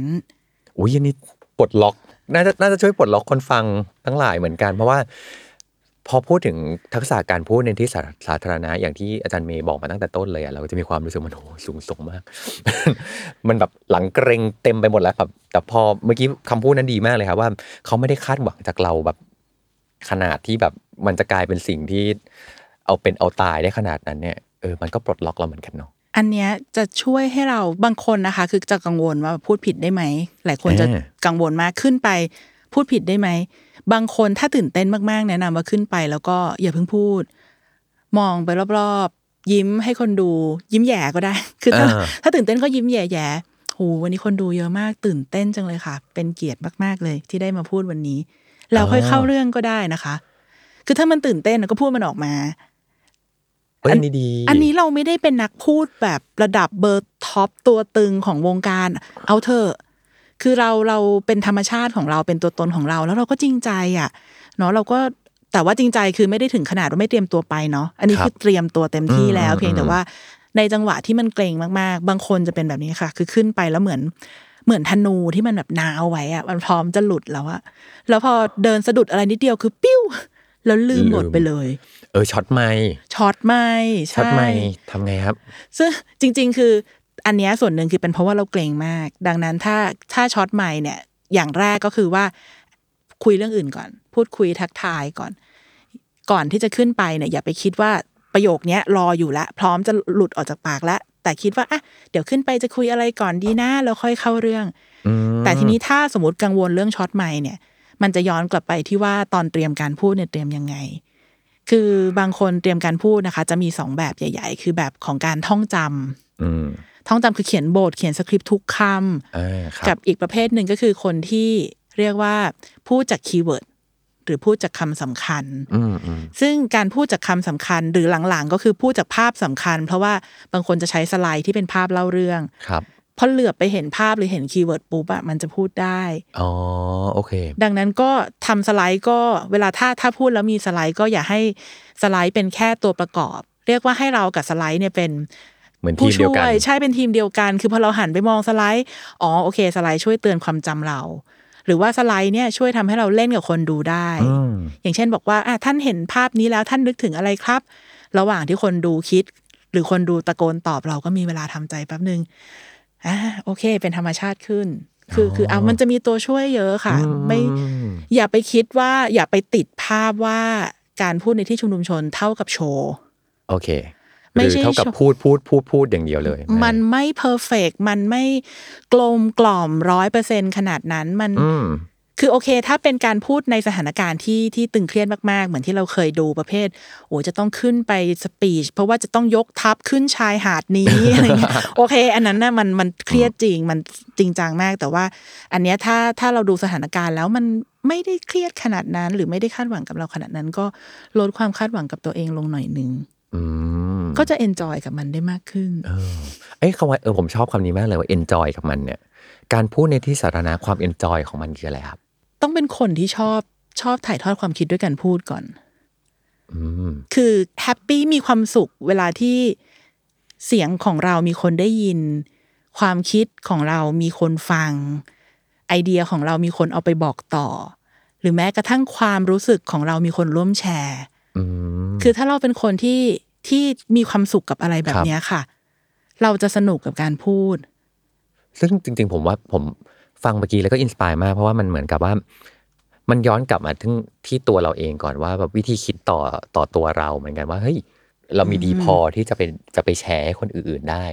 ถ้าเกิดเราตั้งต้นมาด้วยความแบบ นอกจากคนดูจะพร้อมขย่ำเราแล้ว ตัวฉันมีอะไรเป็นเล่า ฉันจะมีคุณค่าอะไรนะ ฉันจะมีมีความเก่งอะไร มันก็ยิ่งแบบเราก็ยิ่งๆเป็นแบบจุลินทรีย์และโตปาซิลลัสอยู่ตรงนั้นนะเออแล้วเราก็จะยิ่งไม่ไม่กล้า แต่ว่าพออาจารย์พูดอย่างนี้มา แล้วเหมือนกับว่าอ๋อโอเคเฮ้ยเรื่องของฉันมันมีประโยชน์ต่อคนฟังนี่นะใช่ คือถ้าย้อนกลับไปนึกถึงคอนเซปต์เกี่ยวกับการพูดในที่ชุมนุมชนสมัยก่อนว่ามันต้องเป็นเรื่องใหญ่ เรื่องการบ้านการเมือง เรื่องเศรษฐกิจสังคมสงคราม คือคือมันโอเคนะคะ จริง ๆ ฟังก์ชันหนึ่งก็คือการพูดมันเปลี่ยนสังคม แต่ว่าจริง ๆ แล้วในอีกมิติหนึ่งการพูดมันก็คือการสื่อสารดังนั้นเนี่ยทุก ๆ เรื่องมันมีคุณค่าควรสื่อสารได้หมด บางคนน่ะจะชอบพูดว่าหนูไม่มีอะไรให้พูดอ่าชีวิตหนูไม่มีอะไรน่าสนใจเลย ซึ่งไม่จริง ชีวิตทุกคนน่ะมีมีเรื่องราว แล้วก็มันมีคุณค่าที่สัมผัสใจของใครบางคนได้อยู่เสมออม storytelling เนี่ยเป็นอันหนึ่งที่เนื่องจากว่าสอนอยู่ในมหาลัยวิทยาศาสตร์ครับ ก็เวลาเวลาที่ก็จะสอนเป็นแบบข้อเท็จจริงอ่ามากๆถูกไหมทีนี้เวลาสอนหกกเรื่องของมาก storytelling ก็จะบอกเขาว่า มันคือการที่เรื่องเล่าเนี้ยมันสั่นสะเทือนหัวใจคุณ แล้วมันไปสั่นพ้องสับวิทย์เนาะมันไปสั่นพ้องกับ เรื่องที่มันสั่นสะเทือนหัวใจคนอื่นได้ เชื่อมโยงกับคนอื่นได้นั่นเอง เชื่อมโยงกับคนอื่นได้ เพราะฉะนั้นเนี่ยโอเคเรื่องเนี้ยคุณคุณอาจจะเคยสูญเสียคุณแม่ไป คนอื่นโอเคแม่เขาอาจจะยังอยู่แต่เขาอาจจะเคยสูญเสียคนที่รักไปเหมือนกัน ซึ่งโมเมนต์ที่มันมามาสั่นพ้องกันตรงเนี้ยคือเรื่องราวมันมาสัมผัสกันตรงเนี้ย มันมันมีคุณค่าบางอย่างที่มันส่งต่อได้นะอืมแม้กระทั่งเรื่องเล็ก ๆ อย่างเช่นว่า เอ๊ะ สุนัขอาจจะเคยแบบ กลับดาวไปแล้ว แล้วก็เศร้ามากเลย กับดาวหมาดาวแมวไป เรื่องเช่น เคยสอบตก เคยเคยเขียนสปีชให้ผู้บริหาร แล้วผู้บริหารก็ คืออาจารย์มีเรื่องยิ่งใหญ่เยอะมากที่จะเล่าอะค่ะ แต่ว่าสุดท้ายแล้วอาจารย์ตัดสินใจเล่าเรื่องว่าอาจารย์เคยสอบตกอ๋อตอนเป็นนักศึกษาแพทย์ครับ เพราะว่าในบรรดาเรื่องยิ่งใหญ่ร้อยเรื่องของอาจารย์เรื่องเนี้ยท้าชนะศึกษาสุดละอ๋อโอเค ทุกเรื่องทุกเรื่องสามารถที่จะเชื่อมโยงกับคนได้ แล้วก็อันนี้ผมว่ามันก็เปลี่ยน mindset คนนะ คือ เวลาที่พูดถึงการพูดในที่สาธารณะ เออเรามักจะคิดว่าต้องพูดเรื่องความสำเร็จยิ่งใหญ่อย่างเงี้ย แต่จริง ๆ แล้วอย่างที่อาจารย์เมย์ยกตัวอย่างเมื่อกี้คือแบบ เรื่องเละเละที่เหลวเปลวของเราเนี่ยก็สามารถที่จะแบบแบ่งปันได้ แล้วก็มันก็จริงๆแล้วมันก็เชื่อมโยงกับทุกคนได้ด้วยเหมือนกันเนาะเพราะว่าเราทุกคนมีความผิดพลาดมีความ ล้มเหลวได้ด้วยเหมือนกัน ส่วนหนึ่งเนี่ยอาจจะคอนเน c t ง่ายกว่าด้วย เพราะว่าความสำเร็จมันค่อนข้างจะเป็นปัจเจกนิดนึงอะค่ะครับคือ ดิฉันเชื่อว่าทุกคนคงเคยไปเหยียบดวงจันทร์ฮัลโหลในโลกนี้มันก็มีอยู่ไม่กี่คนไหม แต่ถ้าอ๋อบอกว่าเออดิฉันทุกคนดิฉันเชื่อว่าทุกคนคงเคยมองไปที่ดวงจันทร์แล้วก็จินตนาการว่าจะเป็นยังไงนะถ้าเราได้ขึ้นไปเหยียบดวงจันทร์อ๋อคือการโอคเป็น nobody เนี่ย มันทัชคนเยอะมากเลยอืมมันไม่ใช่ทุกคนจะไปยืนอยู่บนนั้นได้หมดเมื่อไหร่กัน เวลาที่เรายกตัวอย่างที่มันเป็นความล้มเหลว บางทีเราก็จะเข้าใกล้ผู้ฟังขึ้นอีกก้าวหนึ่งอืมรู้สึกว่ามันใกล้ชิดกันมากขึ้น แต่ไม่ได้แปลว่าเราเล่าแต่ความล้มเหลวนะคะครับคือความล้มเหลวนั้นนะต้องต้องถูกหยิบยกมาเล่าอย่างมีจุดหมายเหมือนกันอืมคือมันมันนำไปสู่คีย์แมสเซจอะไร ที่เล่ามาทั้งหมดเนี้ยต้องการจะบอกอะไร ไม่ใช่ว่าอ๋อก็คือเป็นการเอาซีรีส์ความล้มเหลวมาเล่าให้ฟัง โชคดีที่อะไรนะ อยากให้เรื่องนี้ไม่มีโชคร้าย ก็เลยเอาซีรีส์ความล้มเหลวของชีวิตมาเล่าให้ฟังเหรอ ก็อาจจะได้ถ้าสุดท้าย key message คือก็อย่าท้อนะ แม้ว่าฉันจะล้มเหลวมาขนาดนี้แล้วเนี่ย ฉันก็ยังมีกำลังใจที่จะเดินหน้าต่ออะก็โอเค ก็ไปได้ แต่ถ้ามันเป็นแค่เหมือนการเอาซีรีส์ ของความล้มเหลวมาเล่าเล่าเล่าแต่ไม่มี key message อะไร การพูดนี้ก็อาจจะไม่ได้มีพลังเท่าที่ควรอืมครับผม จากที่ฟังมานะครับ เมื่อกี้ผมจดไปด้วยนะครับเป็นนักเรียน mindset สำหรับการพัฒนาทักษะการพูดในที่สาธารณะนะครับ อาจารย์มีบอกไว้5ข้อด้วยกันนะฮะทุกคนนะฮะข้อแรกคือใจต้องมาก่อน คืออันเนี้ยเราไม่สามารถจะไปบังคับให้ใครลุกขึ้นมาฝึกได้ ถ้าเขาไม่อยากฝึก มันต้องเริ่มต้นมาจากการที่เราเห็นความสำคัญของเรื่องนี้ก่อน แล้วเราอยากที่จะฝึกฝนด้วยตัวเองนะครับอันที่สองก็คือการทำงานเป็นทีมไม่ว่าทีมนั้นก็จะเป็นแบบเพื่อนที่มานั่งฟังเราแล้วฝึกฝนไปพร้อมกัน หรือว่าคนที่คอยฟีดแบ็กเราเพื่อให้เรารู้ว่าตรงไหนเราจะต้องเติมนะครับ หรือว่ามองคนฟังเนี่ยให้เป็นทีมงานเป็นทีมเดียวกับเราเนี่ยแหละแทนที่จะไปมองเขาว่าเขาจะมาตัดสินเราก็เฮ้ยจริงๆแล้วเขาก็เป็นทีมเดียวกับเรานะทำให้เราฝึก ฝนได้เก่งขึ้นนะฮะอันที่สามครับผมก็คือยอมรับความผิดพลาด ยอมรับความไม่ไม่เพอร์เฟกของคนของตัวเรานะครับ ถ้าเราสามารถยอมรับตรงนี้ได้ปุ๊บไอ้เวลาที่จะช็อตไม่พูดผิดสคริปต์ผิด ความตึงโป๊ะอะไรต่างๆ บนเวที มันก็จะแบบ go on ต่อไปได้เลยนะครับ อันที่สี่นะครับก็คือเรื่องของ improvisation อ่าคือเหมือนแบบมีปัญหาก็ต้องแก้ไป บางอย่างหลาย ๆ อย่าง อาจจะไม่ได้ตรงตามที่แบบเอาสคริปต์มาแล้วว่ะแต่ว่าไม่ถึงเวลาจริงเอาลืมนู่นนี่นั่นมั่งหรือคนดูเอาปรากฏว่า อันนี้เตรียมสคริปต์ไว้ตรงนี้มันต้องปังแน่นอน ปรากฏว่าอ้าวไม่มาว่ะเออก็ต้องโกออนต่อไปได้ แล้วสุดท้ายก็คือว่า ถ้าเกิดคิดว่าเราเนี่ยไม่มีเรื่องอะไรจะไปเล่าเราไม่มีคุณค่าอะไรเลยเนี่ย มันก็ถ้าทำให้เราไม่โตไม่โตขึ้นมา แต่ถ้าเรามองเห็นคุณค่าในตัวเอง แล้วก็มองว่าทุกประสบการณ์ที่เรามี สามารถเป็นประโยชน์แล้วก็เชื่อมโยงกับทุกคนได้อยู่เสมอเนี่ยโดยเฉพาะอย่างยิ่งกลายเป็น nobody เนี่ยสามารถทัชคนได้ อันนี้เนี่ยจะทำให้เรามี mindset ที่สามารถจะพัฒนาการพูดในที่สาธารณะได้ด้วยนะครับ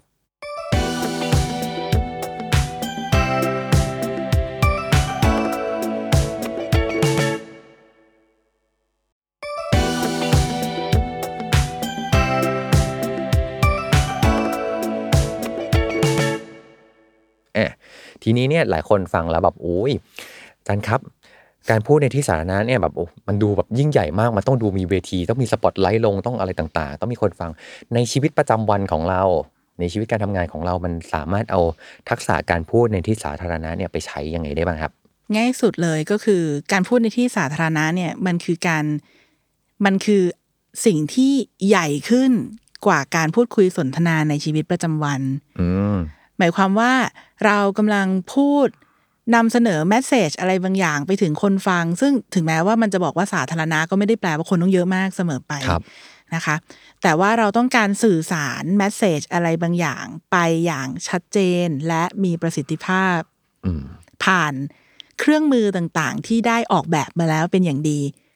ก็คือนิยามคำว่าการพูดในครับที่ชุมนุมชน เพราะฉะนั้นเนี่ยมันไม่ต้องพับลิกแบบอุ้ยสนามหลวงอ๋อเยอะใหญ่ขนาดนั้น UN เลยไม่ไม่ต้องหรือขึ้นเวทีนางงาม แล้วก็เป็นครับคำถามแบบรอบห้าคนสุดท้ายคือ มันไม่ต้องขนาดนั้นก็ได้อืมแต่ว่าจริง ๆ แล้วสมมติเราเข้าไปทำงานใหม่ครับอะสัมภาษณ์งานเนี่ยก็เป็น Public Speaking เล็ก ๆ เพราะว่ามันเป็นจังหวะที่เราได้พูดคนเดียว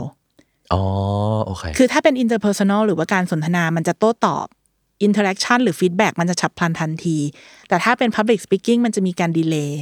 คือณเวลานั้นถ้าเรารับบทนางพูดรับบทอ่านันักพูดคนเดียว โดยไม่มีใครขัดเราเนี่ย เขาให้โอกาสเราพูดหนึ่งนาที ก็เป็น public speaking แล้ว อ๋อ โอเคเออดังนั้นสัมภาษณ์งานนี่ก็ได้ใช้ละครับ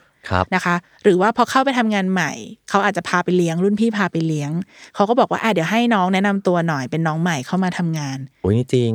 first impression อันนี้คือ public speaking ที่ทุกคนจะต้องเจอ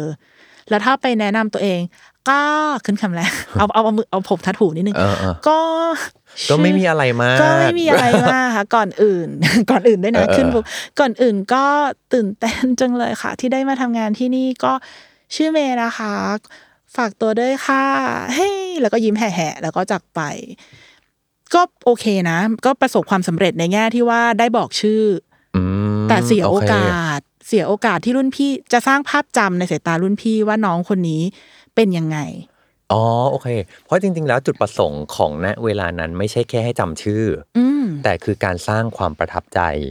มันคือด้แบรวยนด์เนาะอ่าทำให้แบบนอกจาก จำได้ว่าแล้วว่าชื่ออะไรคือแบบเฮ้ยน้องคนนี้แหละ คือคนที่เราอยากจะทำงานด้วย ใช่ค่ะอ๋ออะสมมติโอเคสมมติว่าแนะนำตัวแบบไม่อยากให้ทำงานด้วยครับ เราเราคิดในมุมกลับอ่าต้องแนะนำตัวยังไงไม่ให้อยากทำงานด้วย สวัสดีค่ะ เสียงมาละสวัสดีค่ะ ชื่อเมย์นะคะ ก็จริง ๆ ก็ทำงานที่นี่เป็นที่แรก แต่ก็คิดว่าน่าจะรู้อะไรเยอะกว่าพี่ๆพอสมควรนะคะ อ่า เปิดมาแบบนี้อ๋อน้องคนโอเคนี้ อนาคตการทำงานเราเห็น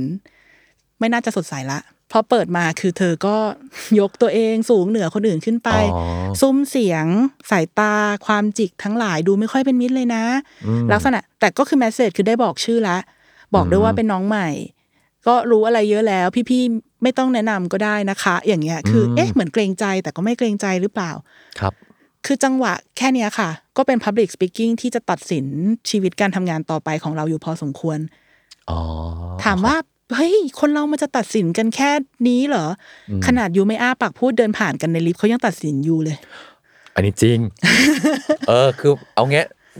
นี่คือความจริงของชีวิตมากๆ คือ ยังไงก็ตามมีคนตัดสินอยู่แล้ว อยู่แล้ว เออ เพราะฉะนั้นมันก็อาจจะต้องมีทั้งมุมที่แบบ เออ เราก็ไม่ได้แคร์คนที่ตัดสินกับอีกอันหนึ่งคือ เราก็ต้องรู้ตัวว่ามันมีคนตัดสินเราอยู่ตลอด และการตัดสินนั้นบางทีมันก็อาจจะมีผลกระทบ อะไรบางอย่างกับชีวิตเราได้ด้วยเหมือนกัน คือเราเล่นเป็นน่ะเออใช้คำแบบร้ายๆก็ต้องบอกว่าเราเล่นเป็น ไม่ได้หมายความว่าเราเฟกแต่ครับหมายความว่าอย่างน้อยเราก็ไม่ทำอะไรที่ที่ขุดหลุมให้ตัวเองต้องตกเออลงไปอะคือเออเธอไม่ต้องไม่ทำได้ตัวประจบระเบิดตัวเองประแจงใครก็ได้แต่เธอือมอย่าทำร้ายตัวเองขนาดนั้นอ๋อเอาตัวเองโอเคขึ้นแท่นบูชายันให้ทุกคนปาหินเหรอไม่ใช่อ๋อก็ควรจะเบาๆหน่อยไหมอย่างเงี้ยค่ะ ก็อืมอืม เออหรือการ present งานเหมือนกัน present งาน เวลาที่ไปขายงานอะอย่างบางคนเป็น AE ไปขายงาน อันเนี้ยก็มันก็จะกึ่งกึ่ง public speaking ใช่ไหมคะ หรืออย่างบางคนเวลาในทีมนะคะ คือเมื่อไหร่ก็ตามที่การพูดมันไม่ใช่การโต้ตอบระหว่างคนสองคน แต่มันเป็นการส่งมันออกไปในมวลกว้างๆ แล้วก็รอสักพักหนึ่งที่จะมีปฏิกิริยากลับมา เช่นวันนี้โหยทีมอาจจะขายงานแล้วไม่สำเร็จ ทุกคนกลับมาเฟลหมดเลย แล้วเราจะต้องลุกขึ้นมาพูดอะไรบางอย่าง เพื่อให้ทีมแบบฮึบฮึบๆแล้วลุกไปกินหมูกระทะกันอ๋อการพูดอะไรบางอย่าง เช่น อะไรดีล่ะ ใช่ไหมคะ ทีเนี้ยลักษณะแบบเนี้ยก็เป็น Public Speaking อ๋อ มันแทรกอยู่ทุกอย่างใช่เมื่อไหร่ก็ตามที่เราจะต้องพูดหลักๆ คือเราพูดคนเดียวแล้วมีผู้ฟังที่เหมือนตั้งใจฟังเรา หรือเราก็เองก็ต้องทำให้เขาตั้งใจฟังแล้วแหละใช่เออจนกระจนถึงระยะเวลาหนึ่ง แล้วเขาจะมี feedback กับเราก็คือเหมือนเรารับบทนักพูดณเวลาหนึ่งก่อน ทีนี้เวลา Public Speaking เนี่ยคือหลายคนจะจินตนาการคือถ้าจากศูนย์ถึงสิบอะครับจะคิดว่าเราต้อง Public Speaking ด้วยเลเวลสิบอ๋อตลอดเวลาคือรับบทเหมือนเหมือนนักการเมืองฝีปากกล้าครับขอเลเวลสิบได้ไหมอาจารย์ขอ level สิบ เช่นสมมติเป็นแบบดูโหยเพื่อนขายงานมาล้มเหลวความล้มเหลวไม่ใช่อุปสรรคในการทำงานของเรา ดิฉันเชื่อว่าทุกคนจะสามารถเติบโตและเรียนรู้และก้าวสู่เป้าหมาย บ้าเหรอ บ้าเหรอ เพื่อนขายงานมาล้มเหลวแล้วเธอมาแบบเลเวลสิบใส่อ๋อก็ไม่ได้อ๋ออ๋อโอเคแต่ถ้าเป็นสนทนาคือเฮ้ยเพื่อนเพื่อนๆก็เบาไป แต่เราอ๋อคิดว่าเราอาจจะประมาณสักสามสี่คือคุยปกติแล้วก็ดังขึ้นอีกนิดนึง เพื่อที่จะอ๋อใหญ่ขึ้นโอเคแล้วก็ดังขึ้นอีกนิดนึง เพื่อจะบอกเพื่อนว่าเฮ้ยฉันกำลังส่งพลังในเลเวลที่มากกว่าปกติไปถึงพวกเธอในภาพรวมนะ แล้วเราเรียนรู้แล้วเราอะไปกินหมูกระทะกันอย่างเงี้ยโอ้ยนี่ดี เพราะว่าจริง ๆ ในโลกการทำงานหรือการใช้ชีวิตของเราอะมันเหมือนเราต้องรู้ว่ามันมีหลายสเกลอยู่ ที่เราจะหยิบจับเอาตัวของเราเนี่ยไปอยู่ในสเกลแบบไหนณเวลาไหนควรต้องใช้พลังงานแบบไหน เพื่อจุดประสงค์แบบไหน แต่คุณถูกไหมโทฟี่เคยเจอคนที่เป็นเลเวลสิบตลอดเวลาไหมคะเออก็จะเหนื่อยมากเลยนะ เราคนฟังก็เหนื่อย คนนะฟังก็เหนื่อย คนพูดก็เหนื่อยแบบะไรคนฟังก็เหนื่อย เล่นใหญ่เบอร์นั้น แถวหลังรัชดาลัยมาถึงแล้วนะอะไรเงี้ยอืมในทางกลับกันบางคนคือเป็นหัวหน้าแล้วแต่ยังอยู่เลเวลสองตลอดเวลาอ๋อโอเคก็จะไม่สามารถ move ใครได้ ถูก เพราะว่าอันนี้ก็ก็จะไม่รู้ว่าอันนี้ซีเรียสหรือไม่ซีเรียส ตกลงพี่ยังไงนะ แล้วบางทีคือมันเป็นทาวน์ฮอลหรือมันเป็นประชุมอะค่ะ ที่เขาจะต้องแถลงนโยบายอ๋อโอเคบอกวิสัยทัศน์ หรือบอกเรื่องบางเรื่องที่มันจริงจังมาก ๆ เช่นสมมตินะ สมมติว่าต้องแบบ lay off คน ซึ่งอันนี้เป็นแบบเรื่องที่มัน sensitive แล้วมาเลเวลเหมือนไม่จริงจังเลเวลเหมือนคุยเล่นอ๋อก็ไม่ได้อ๋อโอเค แสดงว่าอีกสเกลหนึ่งนอกจากว่าทักษะการพูดในที่สาธารณะที่เอาเอาแค่ออกไปยืนเนี่ยก็เก่งแล้วระดับหนึ่งเนาะแต่ระดับต่อๆมามันคือการที่เรามี volume รู้ว่าตรงไหนใช้ energy แบบไหนเพื่อจุดประสงค์แบบไหน แล้วก็เราควรจะต้องมีเรนรู้เรนของตัวเราเองว่าเฮ้ย จากศูนย์ถึงสิบเราควรเรามีเรนแบบไหนได้บ้าง และใช้มันให้ถูกหลัก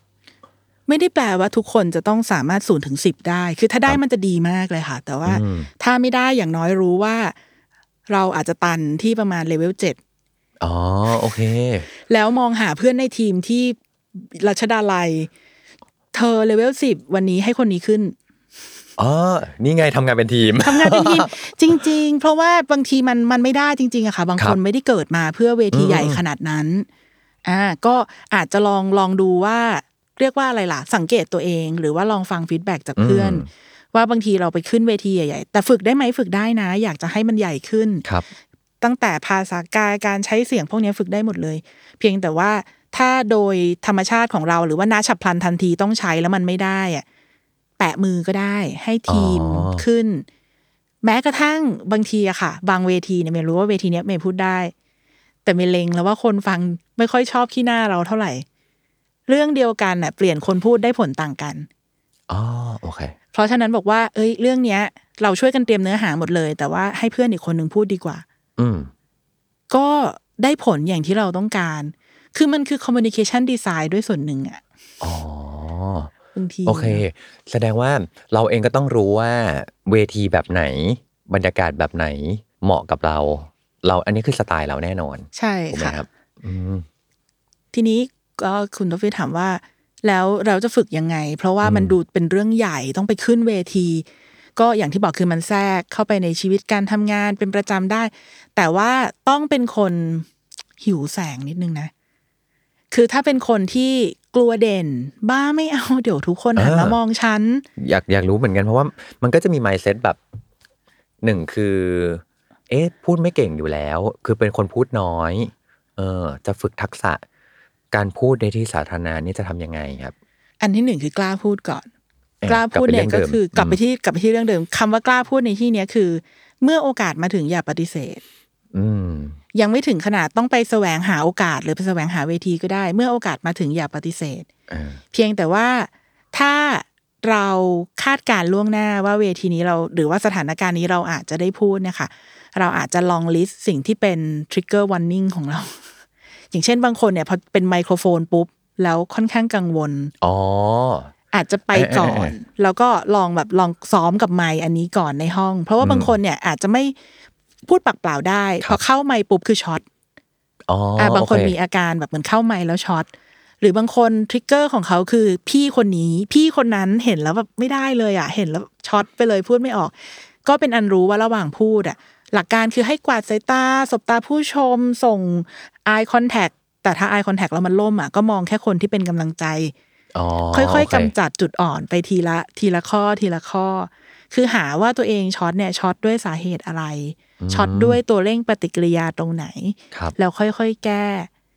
เอาเอาเรื่องกล้าพูดก่อนนะคะ ถ้าไม่เคยพูดเลย ลองพูดเรื่องเนี้ยเอ่อกับเพื่อนร่วมงานสองคนอืมหรือว่านั่งรถตอนเช้าๆสมมติถ้าขับรถก็พูดให้ตัวเองฟังอืมอืมคุยกับตัวเอง อัดเสียงตัวเองก็ได้ค่ะ เล่าให้ตัวเองฟังว่าเออไอเดียเนี้ยที่อยากจะไปพูดกับหัวหน้า เราไม่รู้ว่าโอกาสจะวนมาถึงเราวันไหนอื มมันจะมีการพูดสไตล์หนึ่งที่เขาเรียกว่าเป็น impromptu speech ก็คือเป็นการพูดแบบไม่ได้เตรียมตัวห้าสี่สามสองหนึ่งไปเลยปุ๊บต้องพูดเลยโอ้โหเหมือนเหมือนประกวดนางงามที่แบบหยิบซองมาปุ๊บเปิดมาเจอช็อตคำถามไม่อยู่ ต้องตอบเดี๋ยวนี้ แต่จริง ๆ แล้วว่านางงามก่อนเขาไปประกวด เราก็จะรู้ว่าเขาต้องซ้อมกับคำถามอ๋อประมาณร้อยสองร้อยสามร้อยคำถาม ครับเพื่อจะไปสุ่มมาสักอันหนึ่งแล้วต้องตอบได้ เหมือนเขาซ้อมทั้งกับความตื่นเต้นด้วย และซ้อมจัดการปัญหา ซ้อมการตอบปัญหาต่างใช่ค่ะ แล้วก็เหมือนเก็งข้อสอบๆอ่าโอเค ทีเนี้ยอย่างงานที่เราทำเนี่ย ถ้าวันหนึ่งโอกาสมันมาถึงมือเรา มันคงไม่ใช่เรื่องเรื่องอะไรที่เซอร์ไพรส์หรือว่านอกวงการทำงานเราไปเยอะมากอืมอืมอืมอืมถ้าเราทำงานที่เกี่ยวกับโซเชียลมีเดียครับเขาก็คงจะถามอะไรเราเกี่ยวกับโซเชียลมีเดีย engagement การตลาดคือมันจะวนๆอยู่ประมาณเนี้ยเพราะฉะนั้นเนี่ยเราอยู่ในวิสัยที่เราจะเตรียมตัวล่วงหน้าได้ อ๋อโอเค คือมันไม่ใช่ว่าเซอร์ไพรส์ขนาดนั้นน่ะ เพียงแต่ว่าเราต้องซ้อมเสมอแล้วครับในบรรดาร้อยเรื่องที่เราพูดกับตัวเองทุกวันน่ะ วันเนี้ยบังเอิญโอกาสมันมาถึงมือเราในเรื่องที่เจ็ดสิบแปดจับขึ้นมาปุ๊บอุ้ยเจ็ดสิบแปดซ้อมมาเมื่อเช้าพอดีอะตอบได้ เป็นเรื่องการซ้อม เป็นเรื่องการซ้อม แม้แต่การพูดแบบฉับพลันก็ซ้อมก่อนได้ แต่เป็นการซ้อมแบบซ้อมเก็บไว้ต่อเนื่องยาวนาน ซ้อมแบบเรียกว่า ถ้าเป็นฝั่งการพูดเขาจะเรียกว่าเป็นการซ้อมตลอดชีวิต อืมเป็นการซ้อมตลอดชีวิตคือบางทีคำคม บางคนพูดแล้วทำไมเธอดูมีคำคมดูเป็นกูรูความรักมีคำคมตลอดเวลาแบบโอ้ยเพราะว่าเขาอ่านเยอะ แล้วพอเขาพูดอะไรอ๋อโอเคเขาก็จะมีคำคมที่มันจะออกมาได้ หรืออย่างบางคนเขาชอบแต่งนิยาย บางคนเขาชอบเขียนนู่นเขียนนี่ เพราะฉะนั้นน่ะไอ้ทุนที่แต่ละคนมีไม่เท่ากันน่ะมันก็จะขึ้นมาในเวลาที่เขาจะต้องใช้งาน วันนี้ดีมากเลยครับ เพราะว่าพอบอกว่าทักษะการพูดอะเราจะนึกถึงแบบเอาไปเลยจ้าขึ้นเวทีเลยแต่ไปจริง ๆ แล้วอะไปมันมีเบื้องหลังเต็มไปหมดเลยเหมือนกันเนาะคือนอกจากใช่ซ้อมค่ะแล้วมันคือการใช้ชีวิตเพื่อเก็บต้นทุนต่างๆ เอาไว้ใช้เหมือนกับว่าฉันมีอาวุธอยู่ตลอดอะเจอท่าไหนมาเจอแบบไหนมา ฉันก็แบบพร้อมจะควักเอาไปต่อสู้อะไรอย่างงี้ได้หมดเลย ใช่ค่ะ แล้วก็บางทีอะอยู่ที่เราเป็นคนแบบชอบเชื่อมโยงอะสำหรับอ๋อคนที่อาจครับจะไม่ค่อย ไม่ค่อยได้ขึ้นเวทีบ่อยๆ บางคนบอกว่า โหหนูจะไปเอาเรื่องอะไรมาเล่า โอเค หนูอาจจะไม่ต้องรู้เศรษฐกิจสังคมการเมืองอะไรขนาดนั้นก็ได้ จริง ๆ อย่างตัวเองก็เล่าได้ใช่ไหมครัคะบอย่างสมมติเวลาที่เรายกตัวอย่างเนี่ยอะอย่างเมย์เองเนี่ยเป็นคนที่คุณแม่เสียชีวิตไปแล้ว อันเนี้ยก็จะเป็นเรื่องที่หยิบมาเล่าได้ในหลาย ๆ key message มอย่างเช่น ถ้าเราบอกว่าให้ใช้เวลากับปัจจุบันให้ดีที่สุดอะเราก็เล่าเรื่องแม่ตายได้ ถ้าเราบอกว่า เออ เวลาที่เราทำนะ บางทีถ้าเราต้องเลือกระหว่างจุดยืน กับความต้องการของคนที่เรารัก เราจะเลือกอะไรอะก็เรื่องแม่ตายได้ จริง ๆ มันคือสตอสตอรี่เดียวกัน แต่เราพลิกหลาย ๆ มุมในหลาย ๆ สถานการณ์หยิบมาเล่าได้ แต่สิ่งเหล่านี้กลับไปที่การซ้อมอีกว่า เออเรื่องเนี้ย ถ้าไปเล่าในมุมนี้เราจะเล่ามันยังไง อันนี้คือถ้าข้ามเรื่องของการเรียกว่าอะไรล่ะ ข้ามเรื่องของการกล้าพูดมาแล้วครับนะคะ ก็สำหรับคนที่อยากจะฝึกพูดให้มันดูมีมีสีสัน หรือว่าพูดให้มันดูมีมีเรื่องราวมีเรื่องน่าจดจำหรือพูดแล้วคนเอาหน้าเราไปใส่โค้ดได้อะจินตนาการอ่าแล้วคนเอาหน้าเราไปเราก็แบบอุ้ยมีโค้ดแล้วก็มีชื่อเราอะเออเราเราอยากให้เขาโค้ดอะไรอะคือถ้าอยากเป็นทรงเนี้ย ก็คืออาจจะต้องเป็นคนที่มี กล่องเก็บความทรงจำเป็นคนชอบหาเรื่องอืมอืมจดบันทึกเรื่องราวตัวเอง จดจดอย่างเดียวไม่พอต้องเชื่อมเข้าหาเรื่องที่เราพูดให้ได้ หรือเป็นคนชอบเปรียบเทียบเปรียบเทียบอันนี้ก็ดีมคือถ้าอยากพูดแล้วดูมีมีกิมมิคน่าจดจำเช่น บอกว่าที่เขาใช้บ่อยๆเช่นการเดินทางอ๋อโอเคเราบอกว่าชีวิตคนเราเหมือนการเดินทาง อาการทำงานที่นี่เหมือนการเดินทาง แล้วการที่ลาออกวันนี้จะเหมือนกับอะไรนะ เหมือนกับทางแยก เหมือนกับอ๋อเหมือนกับหลุมพราง เหมือนกับกับดัก หรือเหมือนกับประตูทางอะไรประตูทางออกที่ให้เราหลุดพ้นขุมนรกหรือเปล่า เอ๊ะเราจะเปรียบเทียบกับอะไรอะไรอย่างเงี้ยค่ะอืมอืมเมตาฟอร์ก็ดีการเปรียบเทียบอันเนี้ยก็ช่วยให้เราให้เรามีมีเรื่องราวจะเล่ามากขึ้น บางคนก็ถ้าอยากพูดก็พวกข้อคิดคำคมอืมจดเอาไว้เก็บเอาไว้เรื่อยๆ ก็เวลาถึงเวลาหยิบฉวยมาใช้ได้ เรื่องราวของเราก็น่าสนใจขึ้น ข้อคิดคำคมพวกนี้ถ้าถ้าเราเป็นคนฟังเยอะๆอะค่ะ หรือว่าดูเยอะๆ อ่านเยอะๆ ก็ขยันจดขยันเก็บ ขยันลองใช้ ก็ก็ทำให้การพูดของเราน่าสนใจสำหรับคนที่อยากจะลองฝึกพูดอาจจะมีอีกกลุ่มหนึ่งก็คือกลุ่มคนที่พูดไม่รู้เรื่อง พูด อันนี้แก้ไงครับ พูดไม่รู้เรื่องหรือว่าพูดแล้วจบไม่ลงใช่ไหมคะ หลักๆแล้วก็คือต้องมีสตรัคเจอร์ในหัวชัดๆ กลุ่มนี้เนี่ย ถ้าคิดว่าเป็นคนพูดไม่รู้เรื่องให้มีเอาไลน์ในหัวก่อนอืมอืมคุมการพูดของตัวเองด้วยเอาไลน์ก่อน อย่างเช่น สมมติเราบอกว่า หลักการทำงาน หลักการเรียนหนังสือให้ประสบความสำเร็จ ต้องมีสามเทคนิคด้วยกัน ก็คือรออดอรอด รอในยย่อมาจากเรียนอืมอืมอืมอในยย่อมาจากอดทนครับ ดอนี่ย่อมาจากอะไรดีคะอะสมมติถ้าพูดในที่ชุมนุมชนก็เล่นนะคนฟัง คนก็อาจจะทายไปต่าง ๆ นานาสุดท้ายเราบอกดอเนี่ยจริง ๆ ก็คือดวงเนาะบางทีเราตั้งใจอ่านหนังสือ เราตั้งใจอ่านหนังสือมากเลย ปรากฏว่าท้องเสียในวันสอบก็อาจจะสอบตกได้ ดังนั้นเนี่ย ถ้าเรามีถ้าเราเรียนเราอดทนแล้วเราก็มีดวงเนี่ยเราก็จะรอด ก็ประสบความสำเร็จในการเรียนได้ คือคุมตัวเองนิดนึงด้วยด้วยโครงอืมอืมเวลาไปสัมภาษณ์งาน สมมุติเขาถามว่าเหตุผลที่มาทำงานที่นี่ทำไมถึงเลือกมาทำงานที่นี่บางคนก็ก็ขึ้นคำแรก ก็เหตุผลที่มาทำงานที่นี่อะค่ะ ก็แล้วก็ไปเรื่อยๆ คุมตัวเองก่อนเลย ถ้าพูดไม่รู้เรื่องเหตุผลสามข้อเอาแบบสามคำอ๋อโอเค คิดในใจวางแผนในใจก่อนว่าสามคำเหตุผลที่มาทำงานที่นี่หนึ่งเงินสองชื่อเสียงสามการเดินทาง อืมโอเคบอกตัวเองเป็นสามคำก่อน อาจจะโน้ตมีกระดาษอยู่ข้างหน้าก็เขียนเลยเงิน ชื่อเสียงการเดินทาง แล้วบอกเหตุผลแรกเลยเนี่ย แต่ทีนี้ก็ต้องมาเรียงในหัวละครับ ถ้าเอาการเดินทางมาก่อนดูเป็นเด็กประถมเหมือนกันเนาะเออไปสัมภาษณ์งานกำลัแล้วงบ้านใกล้ใกบ้านล้จับฉลากเข้ามาเออก็ดูใกล้ไปนิดนึง ก็อาจจะต้องเรียงลำดับนิดนึงว่าสามเหตุผลหนึ่งคือชื่อเสียงก่อนเลย ชื่อเสียงของบริษัทดีในด้านนี้เป็นที่รู้จัก สองในแง่ของค่าตอบแทนและความก้าวหน้าอาจจะมาพูดเรื่องเงินอย่างเดียวไม่ได้เออเออเออคาเรียพาร์ตมันดี อันที่สามเรื่องของการเดินทางต้องยอมรับว่าสุขเรื่องของ work life balance ก็เป็นเรื่องสำคัญในปัจจุบัน เพราะฉะนั้นเนี่ยถ้าเราใช้เวลาการเดินทางเยอะ เราก็อาจจะมีเวลาในการดูแลตัวเองน้อยลงครับบ้านใกล้ดียังไงสามข้อนี้ก็เลยเป็นเหตุผลที่ทำให้เราตัดสินใจเลือกสมัครงานที่นี่อ๋อแล้วก็จะ landing ได้ ใช่มันแล้วมัน landing ได้ ถ้าเอาไปรู้สึกใช้ก่อนเลยยาวสามคำเนี้ย ก็สามารถพูดให้จบได้ในสิบวิ เหตุผลอ๋อที่มาทำงานที่นี่ขอสั้น ๆ ไม่เกินสิบวิ ค่าตอบแทนชื่อเสียงของบริษัทแล้วก็การเดินทางค่ะ จบอ๋อโอเคสิบวิได้หนึ่งนาทีได้ห้านาทีได้ขยายไปอ๋อโอเค แต่อันนี้จะเป็นคนพูดรู้เรื่องอื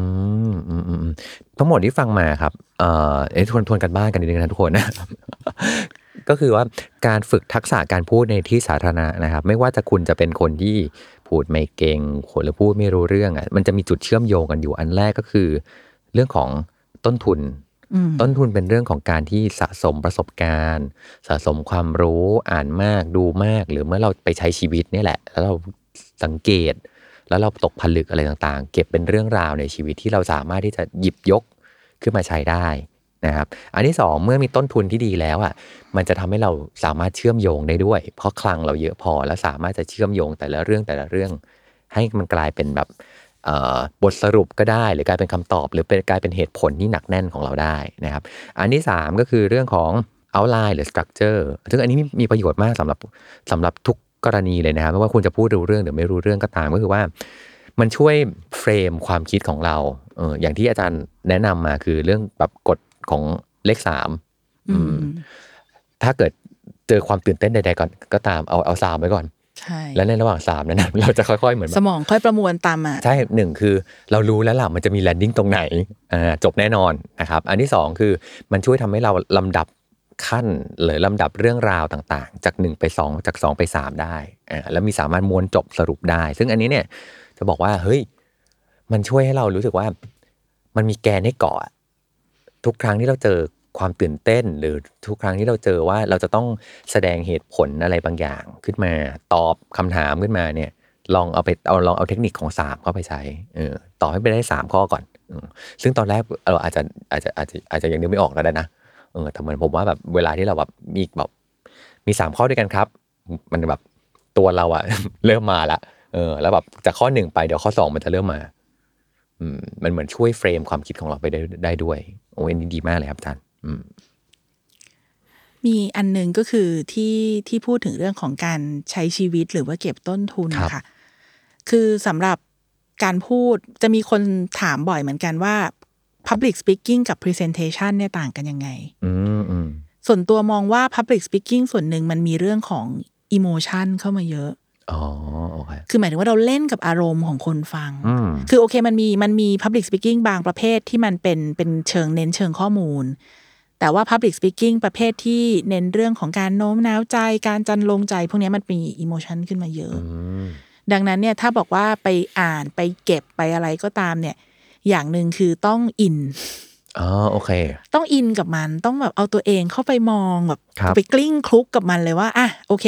ดูนิยายเรื่องนี้แล้ว อ่านนิยายเรื่องนี้แล้วแล้ว แล้วเราอินกับมันในแง่มุมไหนในประเด็นไหน อืมหรือเรามีคำถามอะไรคือคือจะไม่ได้ไม่ได้แค่ผ่านหูผ่านตาค่ะ แต่ว่าไปเที่ยวที่ไหนก็ตามก็อินก็ตั้งคำถามเห็นโป้งเห็นป้ายอืมอันนี้ก็มีข้อดีอย่างหนึ่งคือว่า อะ เดี๋ยวเนี้ยถ้าสมมติเรามีโซเชียล เราก็อาจจะครับชวนคนในโซเชียลคุยก็ได้อ๋อเราก็จะเห็นได้หลายมุมมองไปด้วยพร้อมกัน ใช่ เปิดเออประเด็นชวนคุยได้หลายมุมมองอุ๊ยอันนี้ดีเก็บไว้เออแล้วพอเราไปชวนคุยเองในในวงที่เราจะต้องไป Public Speaking ของเราเนี่ย เราก็เอาแง่มุมนี้ไปชวนคุยต่อได้ อืม โอเค ม้วนจบครับแลนดิ้งอาจารย์คิดว่าทักษะการพูดในที่สาธารณะเนี่ย มันทำให้เราเรียนรู้เรื่องอะไรขึ้นมาบ้างครับ สำคัญที่สุดเลย เรียนรู้ตัวเองอืมหนึ่งเลยเรียนรู้ตัวเอง รู้ว่าจังหวะ ความคิดอารมณ์ ความตื่นเต้น ความพร้อมไม่พร้อม ความจะพูดหรือจะไม่พูดเนี่ย เราเราจะรู้จักตัวเองมากขึ้นสองคือเราจะรู้จักคนฟัง Public Speaking สำคัญมาก ๆ คือต้องรู้จักว่าคนฟังคนเนี้ยเขาอยากได้ยินเรื่องอะไร เขาอยู่ในภาวะอารมณ์แบบไหนเขากลัวอะไรทำไมเขาจะต้องเสียเวลาสามนาทีห้านาทีหรือสิบนาทีฟังเราพูดด้วยอืมความเว้าแหว่งอะไรในใจเขาที่เรากำลังจะไปเติมให้เต็ม อันเนี้ยเราต้องเข้าใจหัวใจคนฟังก่อน ไม่ใช่พูดจากมุมของตัวเองอย่างเดียวอันที่สามเนี่ยการพูดในที่ชุมนุมชนทำให้เราเข้าใจความเป็นไปของโลก ฟังดูเป็น นามธรรมเหมือนกัน คือเราเข้าใจความเป็นไปของโลกเรารู้ว่า จริง ๆ แล้วเราไม่สามารถจะพูดแบบเดียวกันกับทุกคนทุกที่ทุกเวลาได้อ๋อโอเคไม่มีสูตรสำเร็จเลยค่ะ การพูดในที่ชุมนุมชน ต่อให้เป็นการพูดแนะนำตัวในที่ทำงานใหม่อืมเมื่อเปลี่ยนบทบาท บทพูดก็ต้องเปลี่ยนไป เปลี่ยนที่ทำงานบทพูดก็ต้องเปลี่ยนไป แม้กระทั่ง ที่ทำงานนี้แหละ แต่ว่าด้วยสถานการณ์ เช่น ตอนนี้เขาสังคมอาจจะคอนเซิร์นเรื่องนี้มากขึ้น อาจจะเคยเล่นมุกแบบนี้ตอนนี้เล่นไม่ได้แล้วนะจะมันไม่พีซีแล้วนะ อันนี้ก็เป็นสิ่งที่เราต้องเรียนรู้ ก็คิดว่าเราต้องรู้จักตัวเอง รู้จักคนฟัง แล้วก็ต้องรู้จักสิ่งรอบตัวบริบทที่มันเปลี่ยนไป น่าจะเป็นหัวใจสำคัญในเรื่องของการพูดในที่ชุมนุมชนนะคะ อืมครับผม อันนี้ดีมากเลยเพราะว่า มันทำให้เราเห็นว่า ทักษะการพูดมันพาเราไปเจอกับได้เรียนรู้กับอะไรอีกหลายอย่างเลย โดยเฉพาะการกลับมาเข้าใจตัวเองได้ชัดเจนมากขึ้น โดยเฉพาะเวลาที่เราโดนถีบออกไปเจอกับความตื่นเต้น ความกลัวการแบบเจออุปสรรคอะไรอย่างเงี้ยเราก็ได้รู้จักตัวเองมากขึ้นว่า เอ๊ะ ณ เวลานั้นเราแก้ปัญหายังไงนะ ตอนนั้นเราใจเราเป็นแบบไหนบ้าง อันที่สองคือ เรารู้จักตัวเองแล้วเนี่ย มันต้องลดอีโก้ของเราหรือลืมมันไปแล้วแบบเนี่ยคนข้างหน้าของเราเขาอยากฟังอะไรนะเทำความรู้จักทำความเข้าใจคนตรงหน้าของเรา เขาคือคนที่มีความหมายที่สุดณเวลานี้ อันที่สามคือเข้าใจความเป็นไปในโลก ว่าแบบเฮ้ยบริบททุกอย่างมันเปลี่ยนไปได้หมดเลยนะ แล้วก็เราต้องอยู่กับความไหลลื่น ความแบบเปลี่ยนแปลงนั้นให้ได้อยู่ตลอดเวลา อันนี้คือทั้งหมดทั้งมวลที่ได้มาจากทักษะการพูดในที่สาธารณะนะครับ ซึ่งตอนตอนต้นเราขึ้นต้นบอกว่านี่คือทักษะที่น่ากลัวมากคนพองสยองกล้าวมาก แต่ทั้งฟังทั้งหมดแล้วอะเราจะพบว่า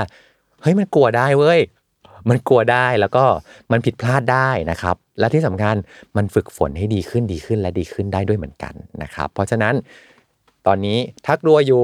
กลัวต่อไปนะฮะแต่ว่าอย่ากลัวอย่ากลัวจนมันหยุดเราทุกอย่างนะครับ เอาความกลัวนี้เนี่ยแบบผลักดันให้เราเนี่ย กล้าออกไป ไปแบบกล้ากลัวๆบ้างก็ได้ครับไม่เป็นไรหรอกเออแล้วเดี๋ยวพอเราคุ้นกับเวทีมากขึ้น เราเราผิดพลาดมากขึ้น เราก็จะเริ่มรู้ว่าเราจะรับมือกับมันได้ยังไงบ้างนะครับ วันนี้ขอบคุณอาจารย์เมย์มากครับ ผม ซึ่งอะสุดท้ายให้อาจารย์เมย์ฝากอะไรกับทุกคนที่แบบเขาอยากอยากฝึกทักษะการพูดมาก ๆ จังเลย การฝึกพูดต้องพูดค่ะ อ่านหนังสือโอเคเออว่ะอ่านหนังสือพูดอ่านหนังสือโอเคการพูดเรียนคอร์สการพูดใด ๆ ถ้าไม่ครับฝึกพูดไม่หาโอกาส หาแสงหาเวทีให้ตัวเองเออแล้วก็ไม่ไม่ให้โอกาสตัวเองได้ลองพูดไม่แล้วก็ไม่ให้ต้องบอกว่าอะไรเราต้องรู้จักให้อภัยตัวเอง ถ้าการพูดนั้นมันยังไม่ดีพอเนี่ย ถ้าทำได้แบบเนี้ย เราก็จะเป็นนักพูดที่เก่งขึ้น แล้วก็มีความสุขกับการพูดได้มากขึ้นแหม โอเคเลย อย่าลืมไปให้โอกาสตัวเองด้วยนะครับ ว่าแบบเอ้ย เราสามารถฝึกฝนเรื่องนี้กันได้นะครับ ทีนี้ฟังแล้วอยากจะไปฝึกการพูดในที่สาธารณะกับอาจารย์เมย์ครับ จะสามารถไปฝากตัวเป็นสิทธิ์อะไรยังไงได้บ้างอะขอขอแบบขอขอแบบ intensive course อะไรอย่างเงี้ยมีอะไรอย่างเงี้ยฮะอืมตอนนี้ที่มหิดลก็จะมีมีหลักสูตรที่เป็น upskill reskill อ๋อค่ะโอเคก็จะเป็นศูนย์เอ่อ Life Integrated Learning ขครัองบมหาวิทยาลัย ก็สามารถที่จะติดตามข่าวได้ค่ะ ก็จะเป็นช่องโซเชียลมีเดียเป็น L I L มหิดล U Little Little มหิดล U อ๋อมหิดลน้อยๆแล้วมหิดล Little- น้อยๆ Little มหิดลอ๋อโอเคค่ะก็ครับสามารถจะไปติดตามคอร์ส upskill reskill ได้การพูดการเขียนมีอ๋อ up upskill reskill อยู่เรื่อยๆ ค่ะ โอเคเราเราไปฝากตัวเป็นลูกศิษย์อาจารย์เมย์กัน แล้วไปฝึกทักษะการพูดในที่สาธารณะกันครับดูสิพูดติดติดๆฝึกขัดๆอยู่เหมือนกัน แต่ก็ยังคง go on ต่อไปได้เห็นไหมฝึกฝึกฝึกกันตอนนี้เลยนะครับอะแล้วก็สุดท้าย มาพบกับลองเรียนดู ถ้าไม่เรียนแอนดูจะรู้ได้ยังไงนะครับในสัปดาห์ต่อไปนะครับ ซึ่งจะเป็นทักษะอะไรนั้นหรือว่าจะเป็นแขกรับเชิญคนไหนเดี๋ยวเรามาคุยกันนะครับ แล้วก็ขอฝากไว้ด้วยว่าถ้าเกิดมีคอมเมนต์ใดๆอยากเรียนรู้เรื่องทักษะแบบไหน อยากคุยกับใคร อยากจะเรียนรู้จากใครนะครับแบบสามารถคอมเมนต์ได้หมดเลยเดี๋ยวจะไปตามอ่านทุกอันเลยนะครับ แล้วก็ติดตามรายการของเรานะครับในทุกช่องทางของ s ซ l m o n Podcast ได้ทุกวันจันทร์เลยนะครับสัปดาห์นี้อย่าลืมไปฝึก ทักษะการพูดในที่สาธารณะนะครับ แล้วฝึกแล้วเป็นยังไง เดี๋ยวเรามาคุยกันโอเควันนี้ลาไปก่อนนะครับ สวัสดีครับ